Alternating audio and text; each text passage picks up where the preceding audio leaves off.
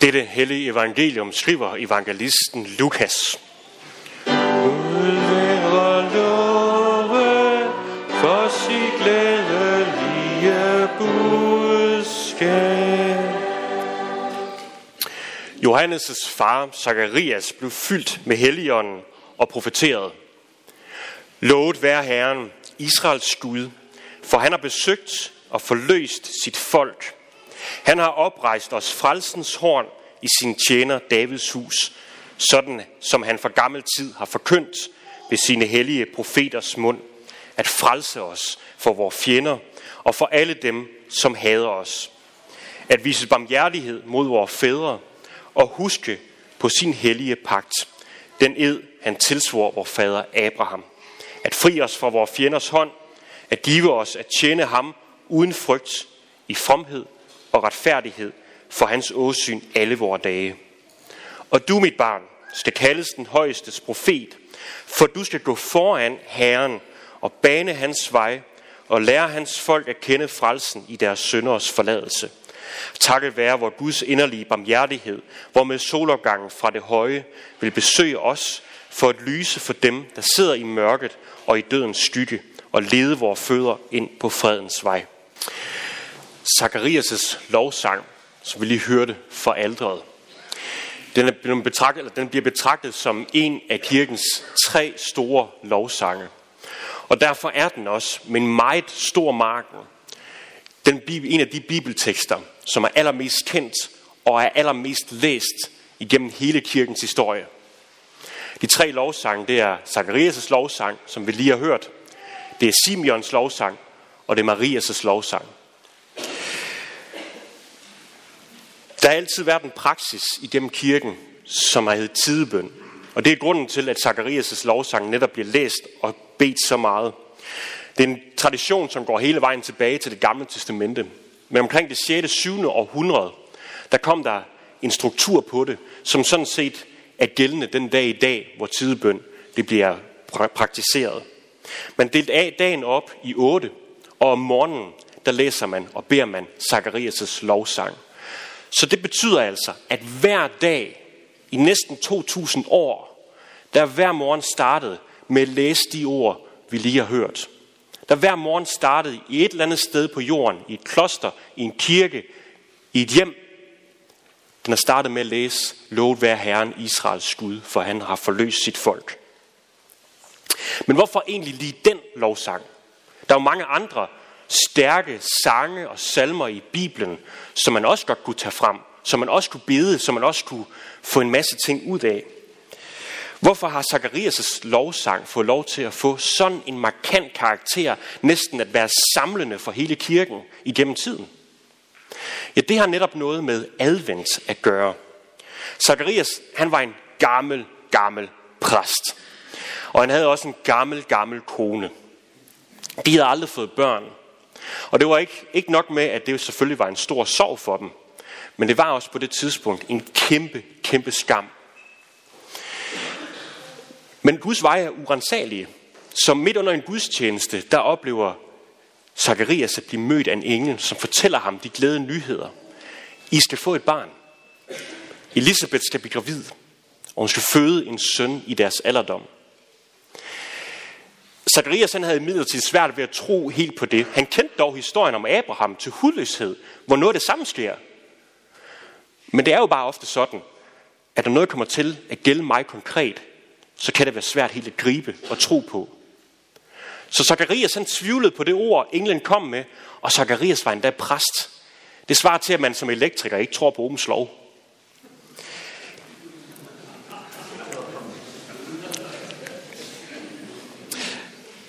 Så Zacharias,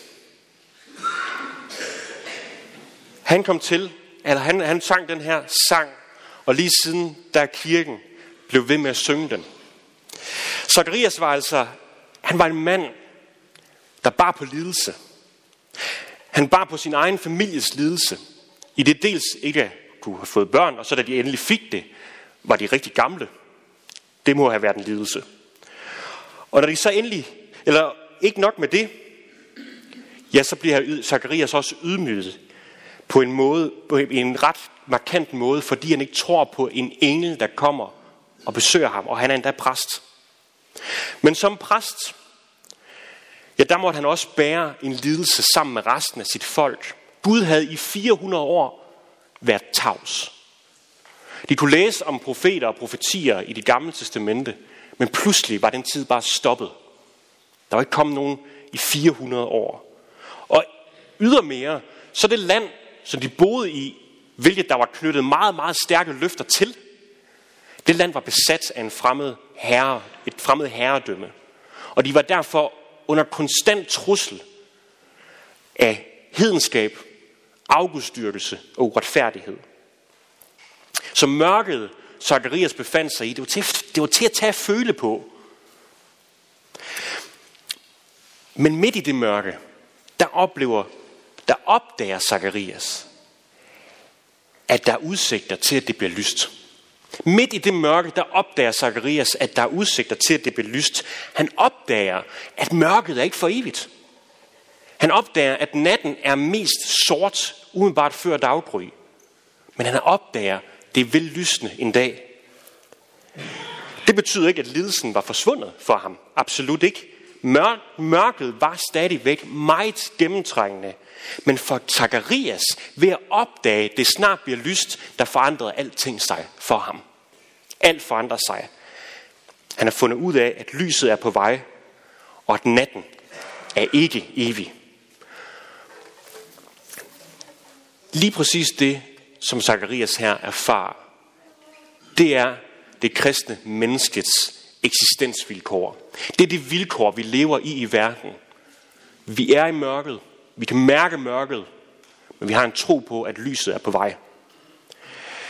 Krige, de raser i øjeblikket. Og andre steder, der truer krigen. Vi kan nemt føle os meget trygge her i vores ganske danske land.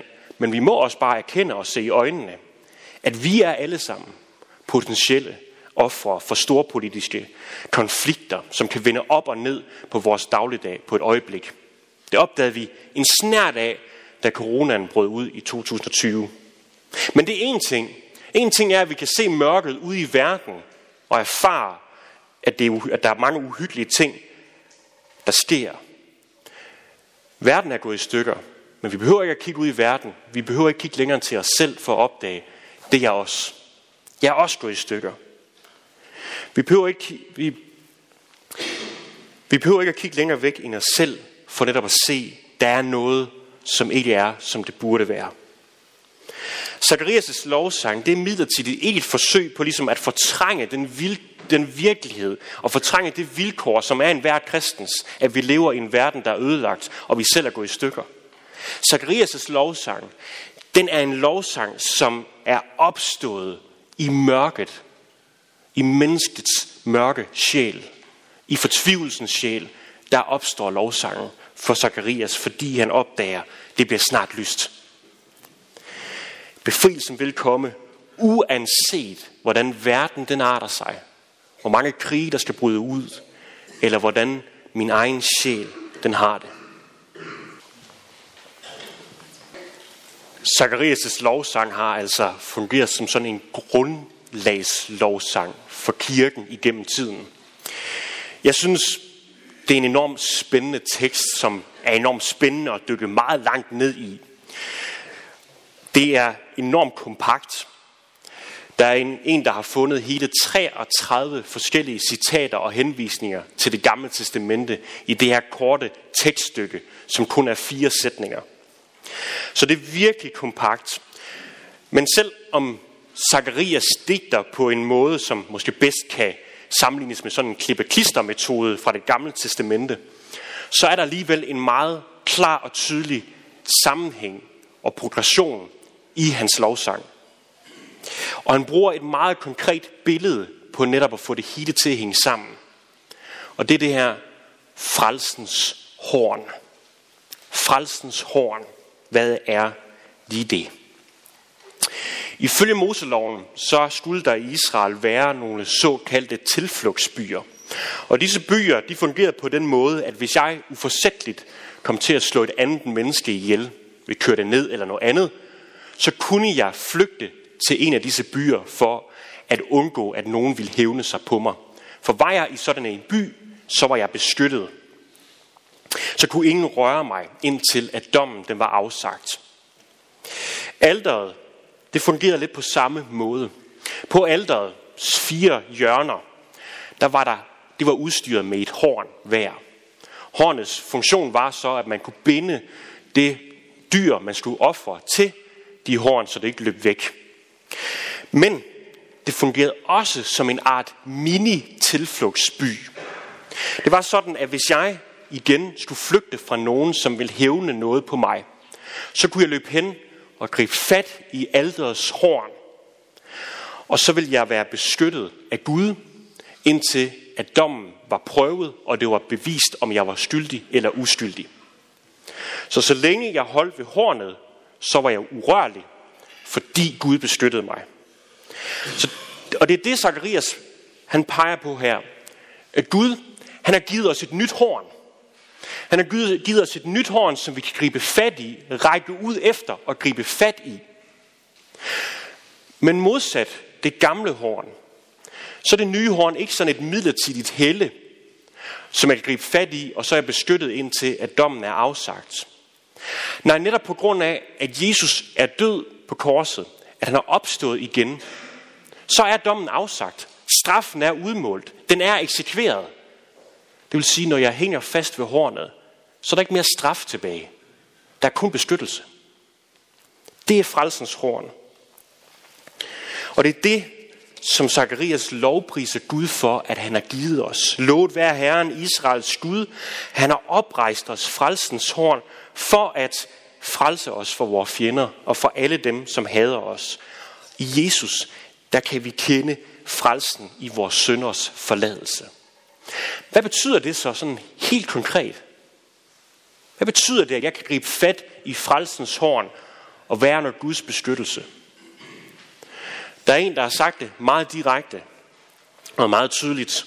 Hvem vi end er, og hvad vi end har gjort, uanset hvor afskyelig vores synd er, om det er mor, om det er utroskab, om det er perversion, forræderi, underslæb, eller løgn, jalousi, hadfuld sladder, eller hvad som helst, Kristus, frelsens horn,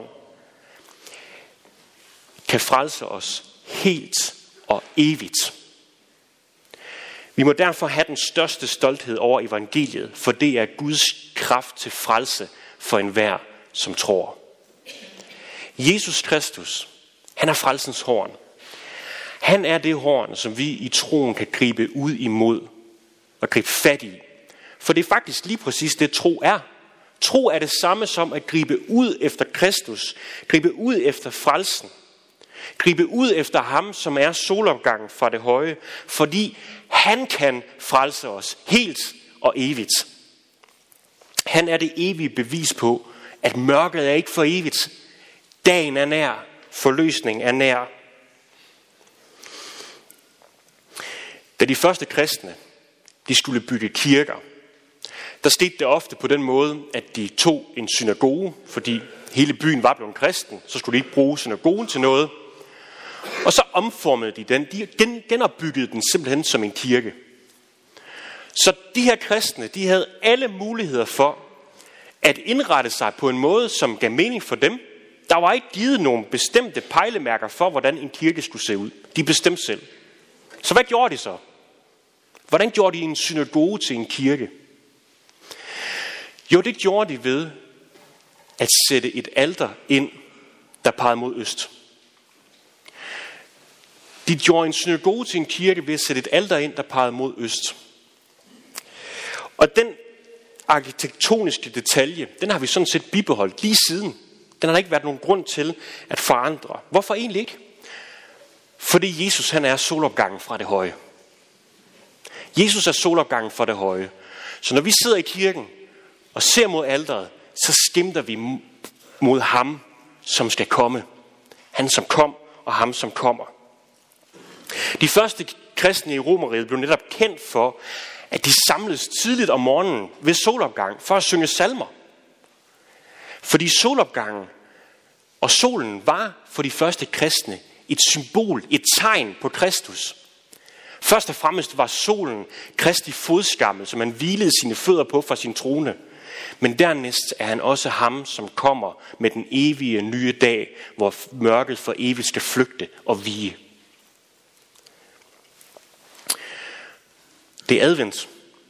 Vi venter på den dag. Vi venter på, at solopgangen fra det høje skal komme. Og derfor spejder vi efter ham.